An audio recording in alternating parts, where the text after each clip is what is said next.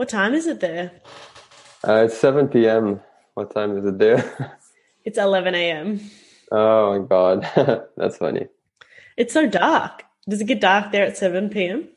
I guess it's winter. Yeah, it's winter. Yeah, so we also have that like uh, the time goes back an hour. So usually at five, um, the sun goes down. yeah. Yeah, we have that too, the daylight savings thing. Yeah, exactly. So, so yeah, it's pretty dark. Uh, yeah, in this room, I just have the lamp. We have no like light up on the ceiling. So, Nah, it's working. It's working. It's all good. cool. I'm just gonna Awesome. grab a pen. So, how should I introduce you? Um, I don't know. I guess just this is John. um, maybe some of the things that I do. I guess. Um, so, well, right now I'm a PhD student, and then I'm also uh, coaching Muay Thai at Hayabusa Academy. I don't know if you want me to spell that out. In Kingston, so I'm uh, coaching in Kingston, and Mhm. I'm going to university at Queen's University, which is also in Kingston. PhD student in uh, sociocultural studies. Cool. Um, what? yeah. So, what is your PhD in? Like, what is the subject? So the program is kinesiology and health studies, uh, but there's a sub-discipline which I'm in, which is sociocultural studies. So it's kind of like social relations in sports, I guess you Mhm. could say. For me, anyway, because my, I mean, like sociocultural studies is a big stream, but for me, I'm focusing combat sports. So yeah. So, you're focusing on social relations in combat sports. yeah, Cool. I'm so excited to hear about it. How far are you in? Uh, so I'm not in. So I finished. So my master's already focused on like motivations in combat sports. Mhm. Um, and right now, uh, I didn't really start my research yet. I'm kind of in like just like figuring out the idea of what I want to research. Mhm. So it's more more around like uh, racial. So people of color in combat sports, like how, what their experiences are like, because I don't see much of that in the literature. so yeah, trying to figure out how to incorporate that, and uh, yeah, just kind of investigate that topic. Cool. Amazing. I love it. How do I pronounce your surname? Datus? Uh, they do. Yeah, yeah, exactly. I'm going to write it phonetically. Daedus. Cool. So you're not doctor yet. Yeah, no, no. Awesome. All right. Um, so I'm going to introduce you as a Muay Thai coach and PhD student looking at social relations in combat sport with a particular focus on people in or people of color. Of anything else? Or we get into Uh, more of it. that's no, already a pretty that- big title. Yeah, I think that's uh, enough. All right, so I'll leave a little bit of dead time on the the recording or whatever, just in case there's any static. I can't hear any, but sometimes it comes through once it's been recorded, so I can edit that out, and Okay. then I'll start introducing you to the Fight Back podcast. okay, cool. Come. All right, everybody, welcome to the Fight Back podcast. I'm here with John Deidouss, and I'm pronouncing that right. Yes. Yeah, Amazing. Everyone, John is a Muay Thai coach and a PhD student focusing on the social issues around combat sports, particularly looking at people of color. So, welcome to the show, John. awesome. Thank you. Thank you for the Can you do- introduction. Can you do a better introduction than I just did? What is your relationship to Muay Thai and combat sports? Uh, so yeah, it's uh, so I guess it started um, when I was around 18. Mhm. So if I'm thinking about when I started training, I wanted to quit smoking cigarettes. that was one reason. So uh, that was a motivation, and the other was uh, just moving to a new country because I moved from Dubai to Canada. I emigrated with my family, and uh, just I guess had like this culture shock, and uh, I guess being new, so I kind of felt a little bit lonely. So I had more time on my hands, and I was like, okay, let me train a little bit more. Started training at a just a regular weightlifting gym, and then it was uh, getting boring. And then I also wanted to quit smoking, like I said. So when me and my family moved, I found a an MMA gym next to our place. So I was like, well, let me join it. And yeah, I got hooked. I tried, I think it was the first class was a boxing class. And uh, I couldn't skip rope for five minutes. I started seeing like red spots everywhere and I had to Whoa. stop. And I was like, wow, I'm 18 and I can't skip rope for five minutes. So uh, that scared me basically. And I basically quit cold turkey um, and just started training a lot. That was kind of like my um, substitute for smoking. So it was, as motivating for me to do that. So from there, I went on to university and uh, I started studying uh, sociology and started incorporating what I do outside, so combat sports, into my research topic. Um, and yeah, so I've asked a lot of people why they think people say martial arts or what, you know, Muay Thai or whatever it is saved them. Saved you from lung cancer, obviously. uh, hopefully, touch wood. Uh, why else do you think that is that people are so drawn to combat sports as a way to, you know, save them from things or escape from things? Yeah, it's a, it's a good question. So that was like one of the main things I was looking at in my master's um, especially after I, I got a big concussion and it lasted for a while. So initially my research project was on something completely different. And then I was wondering, I'm like, why do I keep fighting? Like, why am I so like interested in this? Um, and I wondered why everyone else is, despite like the possibility that they could sustain injury, especially if they're competing mainly. I was looking at like spiders, And so just exploring people's different, um, sorry, that's my, my cat opened the door. um, but yeah, just like ex- trying to figure out why are people motivated. So I was not only interviewing like fighters, but well, I was interviewing fight interviewing fighters, but wondering why they compete. Um, and so many different motivations came up. There was like so much, so I had to narrow it down. Um, and the two main motivations I found that kept people that made people keep coming back to the sport um, was community, the sense of community they felt in combat sports, specifically the relationship they built like with their training partners after day in and day out. Um, not yeah, just training with them basically, and just I guess that type of physical, um, I guess activity. It's hard to explain. So some people talked about how they felt like they could show their weakness in the gym, especially for guys, and usually that doesn't come up, you know, in other contexts. Like a guy showing their weaknesses, you know, it's kind of like frowned upon for guys. So um, they felt like the sense of like community bond with the other guys in the gym. You know, they felt more. One of my participants said authentic. He feels more authentic in the gym. Like he could show his true colors in a way. Um, so yeah, that was one main motivation.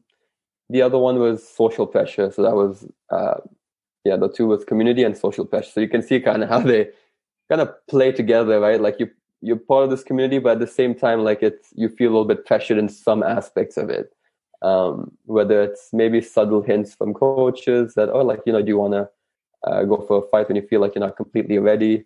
Um, but then one of my participants put a different spin on it. He was like, well, for me, I don't see it as pressure from people. It's more of motivation, I find. It really depends on who you talk to.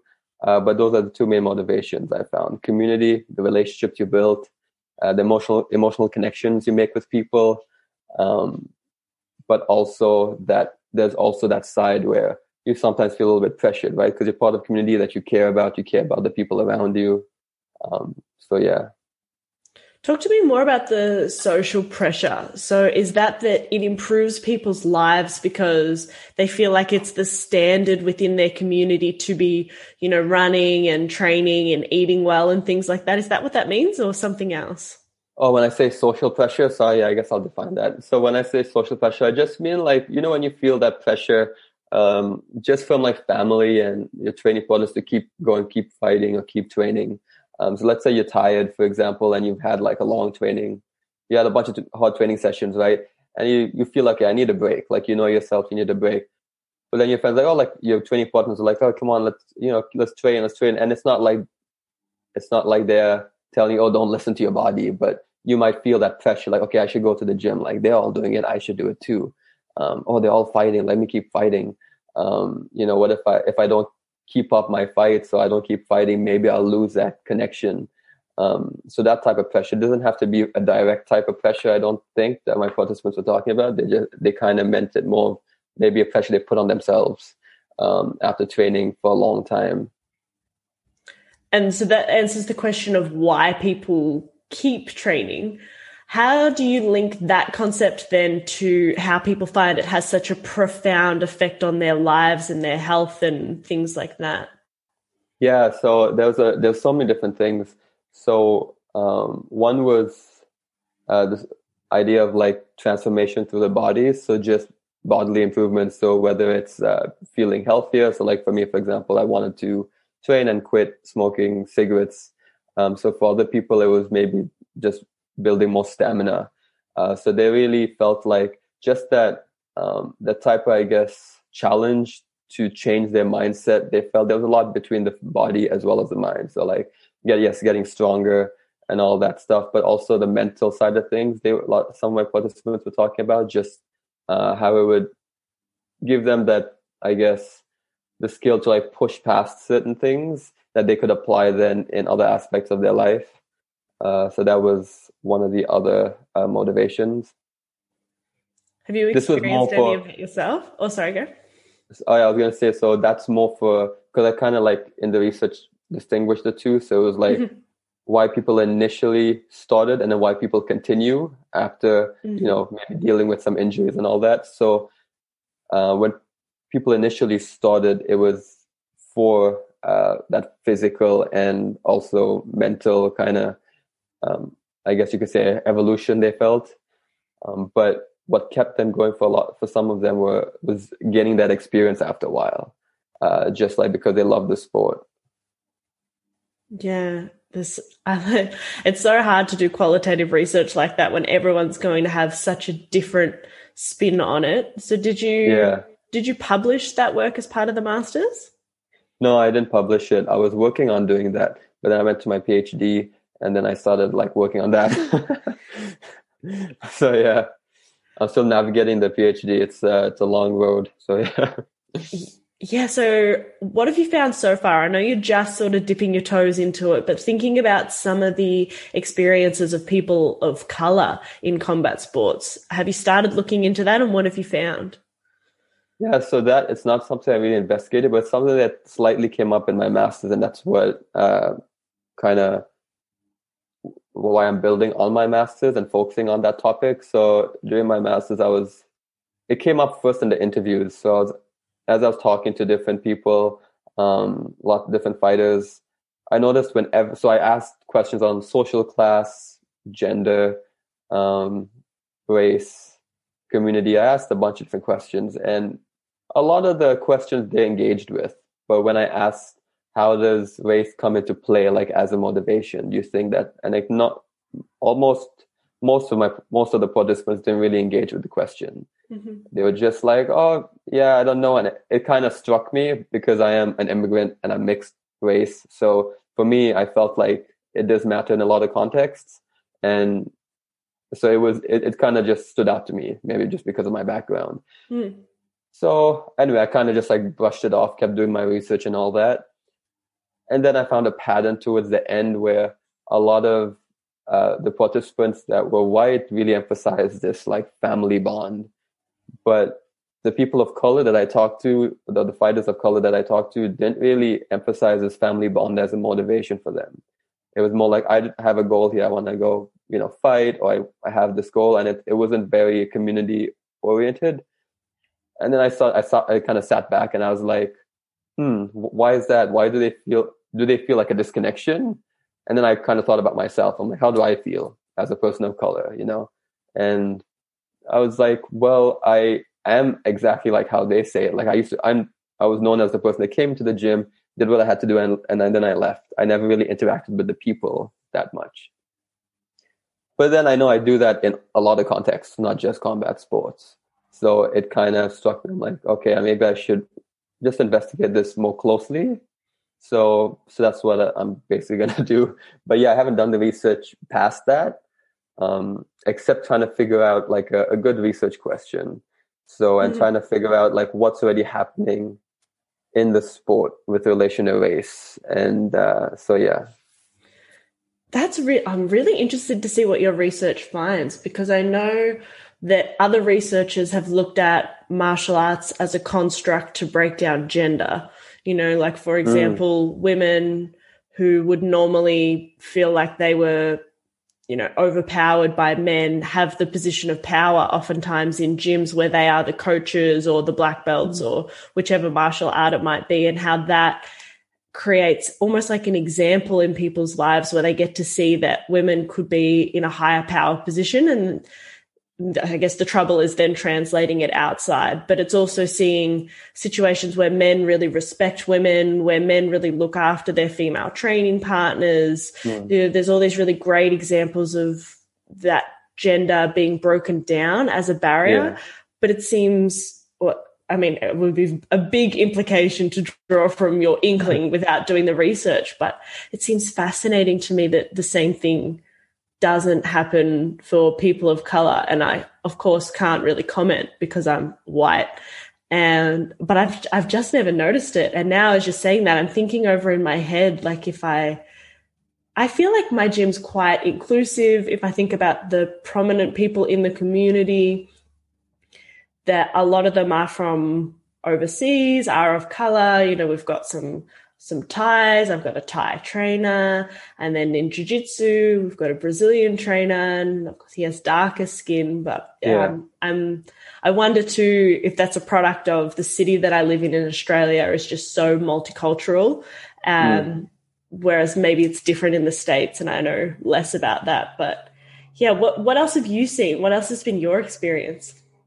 So, like me right now, I'm in, I'm in Canada. That's where mm-hmm. I live so I when I did this research, it was in uh, it was basically Ontario and Quebec, and I was living in Montreal. So most of my participants, well, most of the participants were uh, in Montreal, and that's a very also multicultural uh, city. It's very diverse. Mm-hmm. Um, so that's why also it was interesting because there's a lot of in that in like I basically interviewed a bunch of people like I knew, you know, like I knew I had a good relationship with them, most of them. So, um, so that was another interesting factor, like doing research with people, you know. but, um, but yeah, so that was interesting too. Like in the like in the gym I went to, like there were people from different backgrounds too. Um, so I don't know. Yeah, I don't know what like I I don't want to you know imply things. Um, so that's why it would be very interesting to see because I'm just like reflecting on my own experience, and that's going to be part of my research. Uh, because the way I see the world is obviously going to influence how I do my research going like in general. So mm-hmm. what I see, that's why I, focus on this topic, I guess. But looking at my own experience, I, I do feel, I guess, like that. You know, like I told you in the beginning when I moved to Canada as an immigrant, I had this culture shock. I felt lonely. Um, so I wonder if that kind of in some way maybe keeps it going on some level uh, when you're in a new culture or a specific type of culture. So, so yeah, it would be interesting to see what happens. Yeah. Why do you think that is? Do you think it is that the culture just seems so different that it's it's hard to like empathize and relate to the way people are talking and um, the you know the distances they hold and all these sort of sub things that are related to culture or do you think it is that there's not as much of a welcome that is coming? Do you think it's coming from within the people, within people of color, or do you think it's coming from the people that they're training with? And if it's like that, then how can white people be better training partners? Yeah, that's that's a good question, and um, so yeah, I would. So I guess with relation to the research, I would have to see what comes out. But mm-hmm. from my experience, um, yeah, I guess it's there's probably a lot of things, but just me reflecting on it, I feel like you know I'm coming into a culture, and you know, in in Canada, it is you know like a, a, it is the it's considered a multicultural um, you know country and culture. Mm-hmm. But at the same time, my first experience coming into high school here was super shocking, and it seemed very segregated. I walked into the school. This is just my high school, and mm-hmm. I see all the white people hanging out with together. I see all the Iranian people hanging out together, and uh, like literally, it was just super. Just it seemed very separated, and I didn't know where I fit because I'm mixed. Uh, so I was like, I guess I have to go with people I look like. Like, who do I look like? I guess I look more like that group. I guess I'll go hang out with them. Um, so I find that also comes into play in some in a lot of gyms too, where I find like there's kind of these different groups. And for me, I notice from what I remember anyway, um, I feel like it's it still plays it still happens in gyms as well. And then if you see who's usually um, coaches, a lot of times in my experience, it's white people. So if you know if, if there's a culture that if there's white people that are at the top and then they are controlling kind of the culture, well, then it's going to be probably more a white culture, right? Uh, that trickles down and that other groups have to kind of maybe assimilate as opposed to them feeling included. They have to change the way they do things. And after a while, for me anyway, so this, I don't want to imply for other groups. This is my experience. Mm-hmm.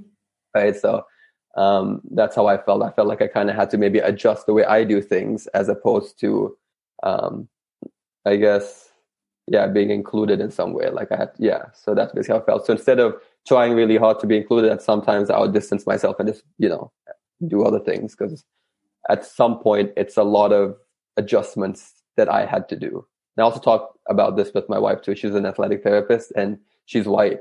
So we had a lot of conversations about this. And this is one that came up.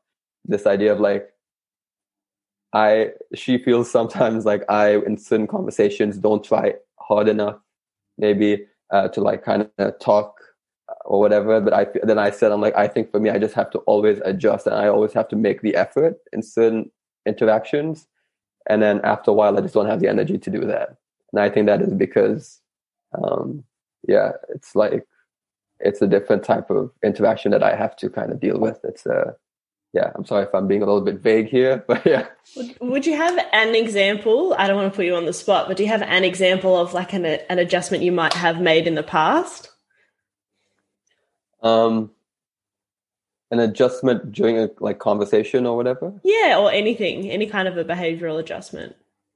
Um, yeah, that's a good question. I, I, so the adjustment is usually just me trying to engage more in the conversation. Mm-hmm. So, so whatever it is, I, I need to try to engage more. And I think part of the distance I feel is because um, lots of times maybe the topics being talked about is not something that I'm interested in. Mm-hmm. Um, but sometimes it's just the, I guess the, sometimes it's just the feeling you have, like the vibe you get. You, do you know what I mean? When you have this, you some people you meet, you just have a connection you're able to talk to. You can relate easily. Mm-hmm. Some people you need to make a little bit more of an effort so for me, I feel I always have to make, not always, a lot of times anyway, I have to make more of an effort. So uh, it adds up. And so, so yeah, it might be like, you know, on, in both, it also is probably also part of, of me as well. Like I need to figure out how to maybe open up, but it's not as easy maybe being in a new surrounding. So yeah. How has that insight impacted the way that you conduct yourself as a Muay Thai coach? Yeah. Um, so I, I think I'm just more sensitive to a lot of the different roles people play, whether you're a woman or if you're person of color, uh, or if or if you're a man. Like just I just take a lot of things more into account. So I just try to be more sensitive to certain well to to every to a lot of I don't know. I just taken a lot of factors. I try my best to do that to accommodate as many people as I can, because uh, I don't want to be a coach that that just leaves out even if it's one person in the gym that comes in. Um, I don't want to leave out anyone, so I want to make sure everyone feels like they're included. Um, so that's how I felt it, after doing my my master's research, especially like impacted me. Um, so yeah. I don't know if that answers the question, your question, or if you want me to go deeper, you can tell me. Yeah, um, we can go deeper but, into that. I think. Keep going. Yeah, um, I, I guess every time, every day is like a a new challenge. I get into the gym, I make sure I look around, see who's there, and I just try to. I just, I guess, I try to. If I if I see, I don't know. Are you so? Is it? Do you mean like how? it affects me when I interact, I guess, with people of color then in the gym or just in general, like the way I coach? Let's talk about both. Let's talk about just in general first. So, what are some of the things that you notice people like how is an example of how someone could be excluded? And then how would you look to include them into the community? Mm, yeah. Yeah that's a good question. I guess how would they be excluded? I guess it's it's not more about being ex- excluded more than me as a coach making sure I, the way i approach certain people i approach them each of them mm-hmm. differently. So i would i would approach yeah just I don't know how to explain how I approach people differently, but I would, I would, uh, yeah, I guess I'll just the tone of my voice, for example, is one example. The way I, I talk to certain people will be a little bit different. Not that I'll be more of like, you know, can I swear on the podcast? On? Yes, yes, yes, yes. Yeah. Well, you know, I was not like I'm like an asshole to some people and not an asshole to other people or whatever. But for certain people, I, I'll just like change my tone, right, depending on on their tone. Uh, for example, I'll just try to meet them where they're at. Or for example, if I'm talking too fast with certain people because they talk fast, I'm not gonna. If I'm a person that talks fast in general, I'm not gonna go someone and just talk to them like, yeah, you understand me, right? Yeah, yeah, yeah. I'm gonna slow it down. You know, ask them where they're at. I know some people feel like they're in a new environment too. So some people that are more casual, people come to the gym or they seem more comfortable. I'll talk to them like whatever, joke around. If I see someone coming in and just seem like, okay, this is my first time here or whatever, I'll I'll change the way, you know, I'll be more welcoming as opposed to like joking around with them right off the bat. Cause I don't know this person. Maybe they're going to be like, oh, I don't know you. Don't joke around with me. Cause I know me. I don't like that. I don't like someone I just meet to come around and then start joking around with me a lot and uh, all that stuff. But some people do like that. But I guess my own experience as an immigrant coming to a new country, um, for me, I don't like when some people interact with me as if I knew them for 10 years. Um, so I keep that in mind, for example. Um, mm-hmm. so yeah, basically it's just it's more of a, it's it's a circ- circumstance by circumstance. You know, like in each interaction, I kind of sense where people are at, and I try my best uh, to listen and try my best to accommodate those issues they might have, or like some if they have any troubles, you know, in the class. Um, so, and I'll motivate them also in different ways. Some people you need to maybe push them harder, like go harder, you know, go faster. They like that. Some people you shouldn't be doing that too. So I take that into account as well for different people, as opposed to just having this like, this is the culture of the gym and this is how it's going to go. It's like I have to take an individual approach as well in a way. So yeah. I guess, yeah. Sorry if I went like, whoo, like a bunch of loops to get. No, to I get it. I yeah. get it. I think you use a lot of good examples to explain just that concept of meeting people where they're at, I think is quite different to someone who has decided like the way that I coach is amazing or the way that I am is amazing and I'm going to be blanket like that. And not that there's anything wrong with that, but from an in- inclusivity point of view, I can definitely see and you can see in some gyms how the perception for someone might be or everybody responds really well to this like really authoritative or really casual or whatever the type of demeanor is of the coach. Everyone responds well to that. I don't feel like I respond well to that, but I'm going to pretend to on the outside, but on the inside, I'm going to feel inauthentic and yeah. therefore feel uncomfortable and not want to engage in the community and just come in and train and leave because you feel like you said, like there's a disconnect. So I yeah. for all coaches to be thinking a little bit more like that is useful to think, you know, how can I even just change my pitch or change my speed or my coaching yeah, style? Exactly. You know, does this person need demonstration? Do they need words? Do they need, you know, to see it on a person, see it on the bag or or whatever it might be? But those little things that you can do, I'm sure, like you've said from your experience, would have made a big difference when you're, you know, initially coming through and noticing yeah. that you weren't connecting to the community. Yeah, no, that's uh, yeah, you you kind of summed it up very well. um, yeah, I think it's it's like that nuance, you know, like as you go in as a coach to be attentive to like everyone and see, understanding their different needs and not putting kind of like a blanket and being like, okay, this is what's happening, uh, which is not always easy. Uh, but I think it's as a coach, it's like, you know, I don't know, because for me, I, I know I would at first bounce around different gyms, and then um, until I felt like I had a good connection with the coach that understood maybe where I was, you know, where I'm at, you know, which means sometimes push me, but sometimes don't let me just do my thing. Uh, and some places I've been, it's just it's like one way or the other, as opposed to like, okay, today we're doing this, tomorrow we're doing this with you, John, because you know. Uh, so that's important. Yeah, like you said, like just taking it, um, yeah, they have like a nuanced perspective on how to deal with people, basically. Is it this? Is it the same thing when we talk about that example? Then how do you make sure that you're meeting people where they're at when it comes to meeting people of color where they're at? Are there any additional needs? Uh, so specifically for people of color, mm-hmm. I don't know. I guess it depends on the person. Mm. Um, so I can't say for like everyone. Again, I could only unless I do the, until I do the research until I do the research. I can only talk for myself. Mm. Um, so something. So you said something particular, right? Mm-hmm. For for that group. Um, yeah. Yeah, I don't know. I'm just reflecting on what would what did I need as as a fight as a as someone training and then someone as a you know that started to fight as well mm-hmm. coming into a gym.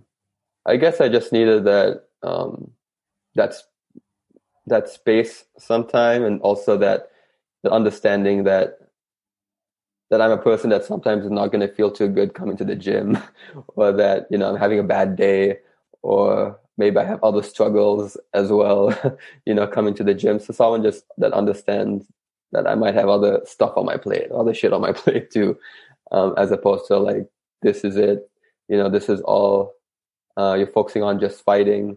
So I feel like for me, I stuck with my coaches uh, in Montreal because they they seem to take into account the other roles I played and the other things I had to deal with.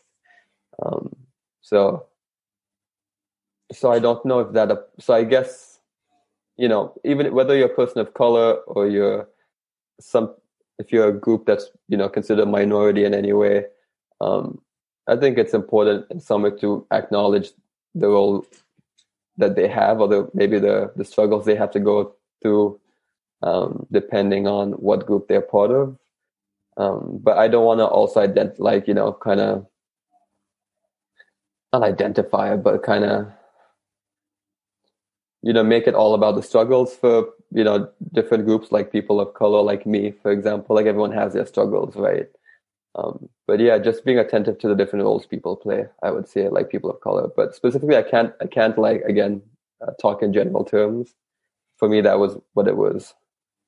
Yeah, I think what it really boils down to, to me, sounds like just having a bit more empathy for everybody, right? But you can especially, yeah, I think you can find empathy. you can find it a little bit more easily if you consider the day to day struggles that somebody of color or uh, who's just immigrating or who, you know, is gay and is like bullied or whatever these the issues that come with being a minority might be, they tend to be the kind of thing that weigh on you consistently throughout the day. That's what it seems like to me, of course. I don't really know, so. I can't speak again. But if you then take that person and they come into the gym and they had a bad day, and say, for example, you were like, oh, come, like, hang out with us, we're chatting, and you were having a bad day. And so you were just like, I just really need space right now. And you speak your boundaries. I think the damaging thing then comes if the next day, or the next session or whatever, when they're feeling better and they want to engage in the community, that you then hold them having boundaries against them. So you say like, oh, you didn't want to hang out with us yesterday. Mm. So obviously you don't like us. Now we're, you know, we tried type thing. Yeah. I see. Like, well, yeah. you know, you could just let it go every day be a new day and be really open to everyone in the gym because on some days they might need the community and some days they might need space and having empathy for the fact that we need both at different times i think is really important especially in 2021 yeah i guess that's that's it like i think maybe my coaches as they were you know being more attentive to the different issues i was dealing with maybe they didn't have in their mind oh yeah he's dealing with you know maybe what it feels like to be a person of color every time and uh, whatever struggles he has to deal with internally. But I guess just them maybe giving me that um, that specific type of, I guess, focus, diff- like a different type of focus every day, and approaching me a different way every day, um, helped me, I guess, like, well, motivated me more because maybe they didn't do it directly, but indirectly they gave me that, uh, that space, but also that uh, empathy to, that motivated me. Um, so yeah, that's true. I guess like, you know, like you said, it, it is like, you know, being a person of color for me anyway, my experience when I was younger was a little bit more intense, uh, as opposed to in in Canada, it's a little bit more subtle and it's a little bit less intense. When I was growing up, it was uh, more direct and more explicit racism. um, but over, but now it's more just, uh, I guess, maybe me dealing with those experiences as a person of color uh, in a new environment, uh, day in and day out, and me just noticing things um, and and having to kind of, I guess, wrap my head around it. And part of me figuring that out is me doing the research on other mm. people's experiences um, but it's also part of um, kind of this, yeah, just this. Uh, I guess for me, my experience was more like microaggressions and uh, kind of neglect. So that's kind of my experience as a person of color as I go about the world. So all those little things, whether it's microaggressions or uh, or that disconnect I feel on a daily basis, uh, it adds on to, I guess, like you said, you know, coming to the gym and dealing with that day in and day out. So yeah, I would I would definitely say that feeling of disconnect and just microaggressions maybe throughout the day in different, maybe not throughout the day every day, but throughout my my week, for example, or whatever, that I find up maybe due to uh, yeah my background, but maybe not. yeah, I, and you can totally imagine. Well, I can imagine how it, microaggressions and this like you don't belong here energy type of thing coming through yeah. gyms totally opposes your ability to have those two things that you found were the reason why people would want to stay in martial arts the community and the social pressure you're not going to feel connected to a community who's throwing microaggressions at you and yeah. you're going to respond in a negative way to the social pressure like it's it's not going to feel the same like the group want me to do this, but in a good way. It's going to be like the group are making me do this, but almost I can imagine it would feel like in a bad way that yeah. you know dealing with that would really inhibit your ability to build those two things, which is why people stay, which you know might be why a lot of people end up not staying too. If we think about the other end of the the thing, which I'm not sure if your research looked at, but like why do people quit?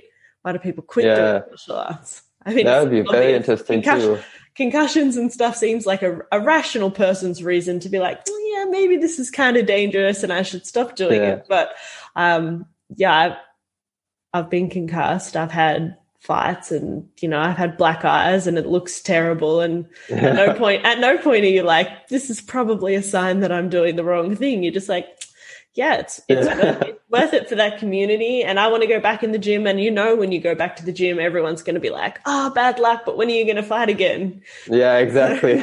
like, what's up next? What's the next thing? Yeah, definitely. yeah, but that's exactly it. What you said. Um, it's hard to feel connected to a community if you, uh, yeah, not maybe specifically microaggressions. That's one example for me, mm. from my experience. But, um, but yeah, definitely. So so it's interesting to see what will, what will come out you know um, like for for example like i was doing a presentation i'm kind of proposing what i plan to research at school and um, looking just at for example like big organizations like for example the ufc and mm-hmm. uh, conor mcgregor like he's seen use it well he has used some like slurs and certain uh, i guess what would you call it just indirect ways, you know, referring to someone's skin color, their heritage, um, such as when he was fighting, when he fought uh, Nate Diaz as well as uh, Jose Aldo. Um, so it's interesting to see like how certain comments are maybe brushed off as eh, it's you know it's uh, no it's nothing. Uh, when maybe when you're reading it, there's nothing specific explicit about it, but there, if you look at the history of certain things, uh, it's pretty intense. Um, I'll just give you one quote if you would want to hear it. I love it. Yes, please. Awesome. Um, let me just pull it up real fast. Mm-hmm.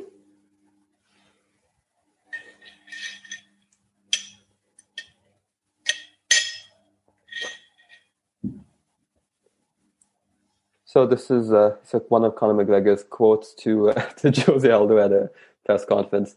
So it says, I quote, if this was a different time, I would invade his favela on horseback and kill anyone who is not fit to work.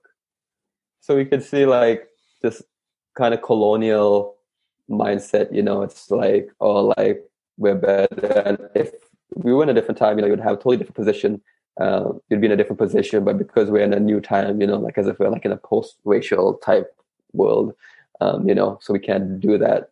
Um, so it has some type of connotations, right? Like other people hear it, and uh, you know, I wonder what they think. You know, and people that are maybe slightly, maybe they are trying to hold back in a way, like they encourage now, maybe in a way, spectators to maybe talk like that as well if they look up to Conor McGregor. So I wonder what that does to like other fans, you know, perceptions um, of like in the sport too. So it's interesting to see like how that trickles down.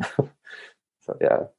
Yeah, for sure. You can see how like fans and stuff would want to emulate their their role models in the sport, and you know, I guess we're we're lucky that we've got some quite like modest, soft spoken people, athletes in the sport. I'm like just kind of thinking through too to think if there are any like I'm I'm kind of thinking of the people of color in the UFC, and they're all very respectful. If you think, even like Kamaru Usman yeah. started trying to shit talk, and he's just really, he's just really bad at it. He can't even do it. They're almost forcing. It seems like they're almost forcing him to do it because that's wanted of the sport. But they're, yeah. you know, it doesn't seem like he's really doing very much of that. So it, yeah, it's very interesting to think about what the impact of different people saying different things would have in a community setting, you know, how, how far it trickles down all the way into gyms and how that affects people's experiences. So I'll be very interested to see how your research pans out. What probably in how long does a PhD go for over there? Oh, it's uh, well, it's my program is uh, around this at minimum five years. So yeah. I'm in my second year right now. so you got three years to go. So 2024, we'll have you back on. we'll have you back on to reveal the results of your uh, thesis. Thesis? Yeah. Yeah. Yeah. Yeah, exactly. We'll see what happens with uh, with COVID too. Maybe they'll be like, yeah, it's interesting to see what happens in 2024 with relation to training and stuff. Are you all uh, able to train now, like in Australia? Yeah, so in Melbourne, we are we're allowed to train. Um, full contact Damn. training back. Yeah, but uh, I, I, broke my collarbone six weeks ago, Ooh. so I haven't been training. oh wow, yeah, we're super lucky. We we did have very strict lockdowns in the beginning, and you know that was very tough. But now it seems to be like we're getting the benefit of it, which is really good. But definitely. I think even just speaking to a lot of my friends and trying to keep together like an online version of the community that we had was really just not the same, you know, when you're not like seeing everybody and everyone gets so tired of talking on Messenger and on Zoom. Yeah. You know, you do your best, but I think people's mental health really suffered by not having their martial arts community to to lean on and for support and joy and all these other things that we get from coming to training with other people. Yeah, no, definitely. Even uh, even me, like I took a break when I moved, and I because I moved for for school for my research, and then also uh, so I switched gyms. But at first, I yeah, I was trying to I switched. Uh, well, I left the gym, moved to a new province, and then try to find like a gym that fit well for me. Um, and and then yeah, like I so I took a break for a while, but I was really starting to miss you know more like training again with other people because uh, I got a bag in the house. I was hitting the bag and all that. I really miss just like sharing the passion, you know, with other people when you get someone next to you doing the same thing that's as interested in what you're doing.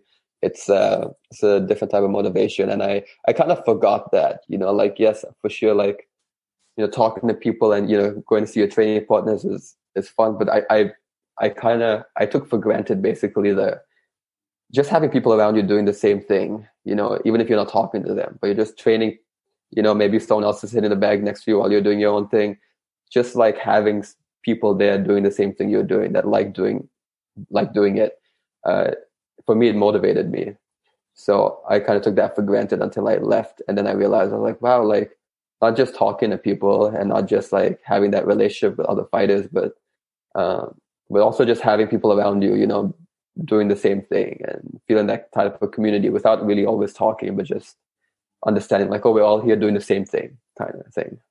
Yeah, it's like you're all in the trenches together, kind of a feeling. Yeah, exactly. I kind of have the same feeling when I'm like working on my paper, you know, and I'm at a cafe, and then there's other people I see, like other students working on a paper.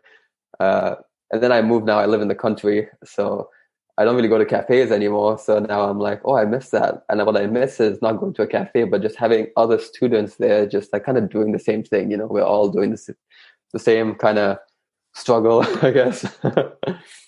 so yeah.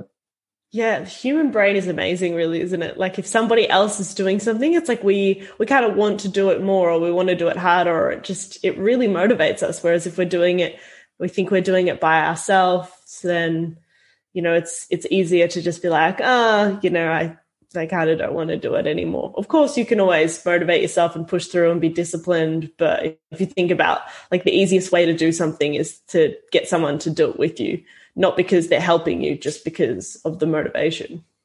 Yeah, exactly. Yeah, that was. Uh, I think one of my coaches said this. He's like, yeah, like when you train with people, you kind of have like a reference too, because sometimes you could like your mind can just be like, oh no, you've done enough, man. That's a lot.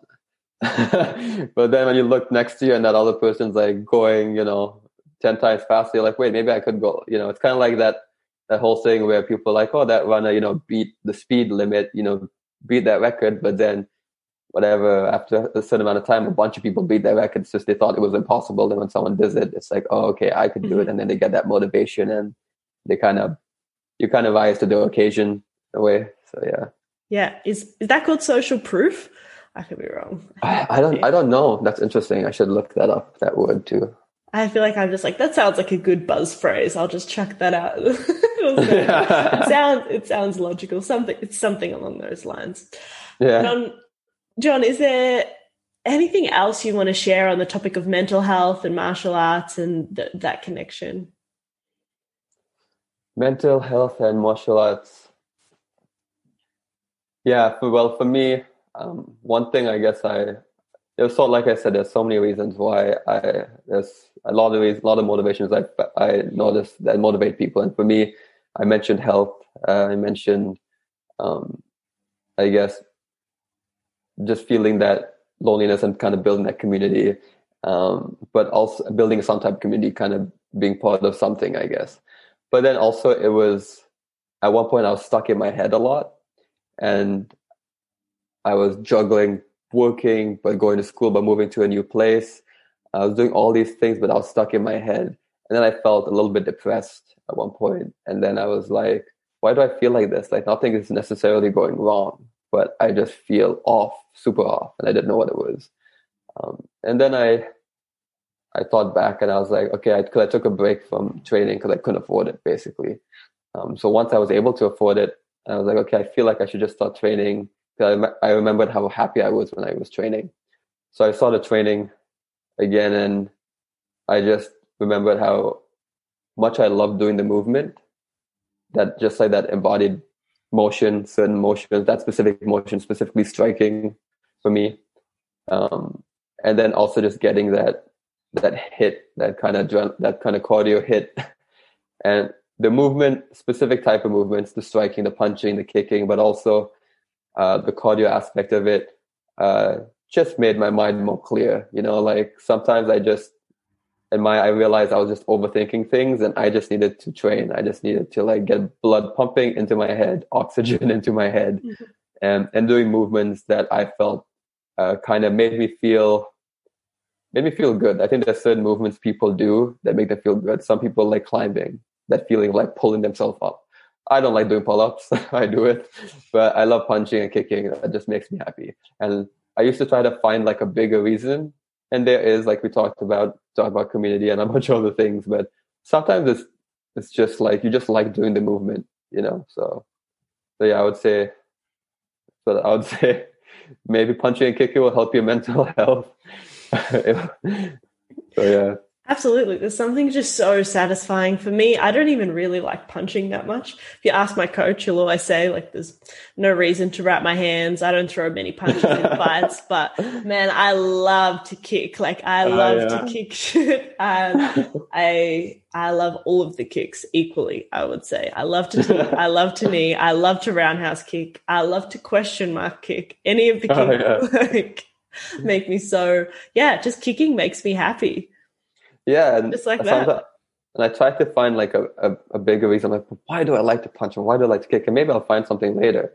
But it's just doing those movements, you know, it's crazy. It's just some movements is just like, yes, this feels right. This makes me happy. So yeah, maybe you should just find your movements.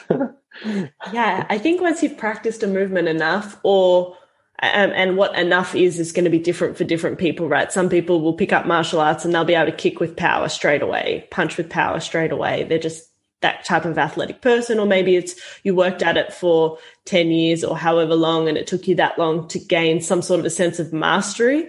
But I think whenever you do a skill that you you've developed and you can feel where you've improved in it. You know what it used to feel like, or you know what it could feel like if it felt bad, and you feel when it feels good, like when your hips just move in the right way. And so with minimal effort, yeah. you elicit like a lot of power, or your punch turns over at the right time, and you can feel like that snap in your shoulders. And it's like the sense of of pride and mastery of saying, "Oh yeah, I, I can do this this thing," and I know it looks good when I do it or it feels good when I do it because it's some form of correct. Of course, there's lots of different ways to kick and punch, but yeah. it's it's effective. It's not correct, it's effective. Yeah. Yeah, no, definitely. There's certain movements, yeah, and especially yeah, when you feel like you're getting better and uh, you're like, oh, I got it. And then it clicks in your body and your body just is like, yeah, this is how you should do it. yeah. Uh, yeah, definitely.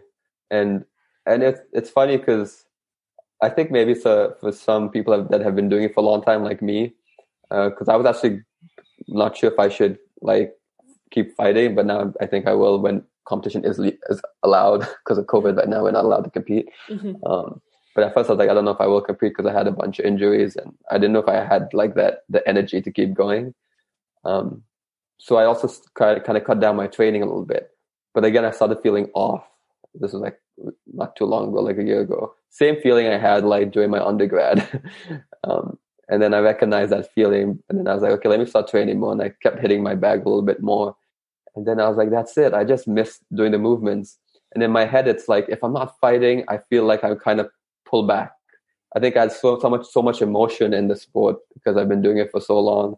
Um, for me anyway, I feel like I've been doing it for so long that I feel like if I'm not fighting, I feel like, oh, like I don't know if I should do it or something. I realize I'm like, no, there's a middle ground. You can still keep training. You don't have to fight. And uh, as a fighter, I feel like I forgot that.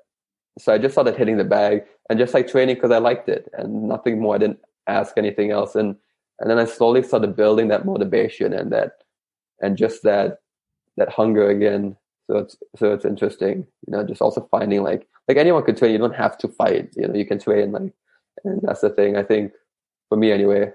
I think it applies to some other people that have been doing it for a while. It's like all or nothing, because that was definitely me. And it's hard for me to, to sometimes remind myself that you started this not because you wanted to fight, you just liked it. yeah, it doesn't have to be that black or white thinking. Yeah. How can people connect with you? I know you've put out quite a bit of content on your Instagram with videos people can do if they're in isolation and they have a bag oh, yeah. they have air that they want to hit. How can people connect with you, John? Uh, so yeah, on uh, on Instagram would be the best, uh, or YouTube. So YouTube, if they just want to get free, there's a bunch of free stuff I have there. So for both Instagram and YouTube, it's smart striking. On Instagram, it's smart and then underscore striking. Um, there's no like extra letters or anything. It's yeah, how you would spell it. so yeah. Awesome. All right, we'll put the links to those in the description so that people can find you if they want to connect with you. And like I said, we'll have to get you back in four years or however long it takes for you to find out more information through your PhD. Thanks a lot. And I really appreciate what you're doing. It's so awesome. The first time I I listened to the podcast, I was like, wow, this is it was me driving to like either school sometimes or to the gym and I have a good like 45 minute commute because I live in the country. Mm-hmm. So I've mm-hmm. been listening to a lot of podcasts and I listened to yours and I was like, wow, this is so good. So cool. And I kept listening and then like it was done. There was no more episodes. And then I was like, oh, I'm waiting for your next episode and your next episode. So yeah, thank you for doing this. It's, uh, I feel like it's, it's important for definitely for the martial arts community and you have like a different perspective, not a different perspective, but you notice things that should be talked about. So I appreciate that you're doing that. Thank you so much. I appreciate you so much, John. awesome. Well, I, I hope you have a good morning. I was going to say good night, but for me, it's uh, yeah. I hope you have a good evening, or you've already had dinner. Yes, I'm going to have dinner right You're now. You're going to have yeah. dinner now. Go have dinner. Don't let me keep you from your wife. have a, I guess, yeah. I'll good let afternoon. you shut it down. yeah. Bye, everyone. Bye, John. Take care.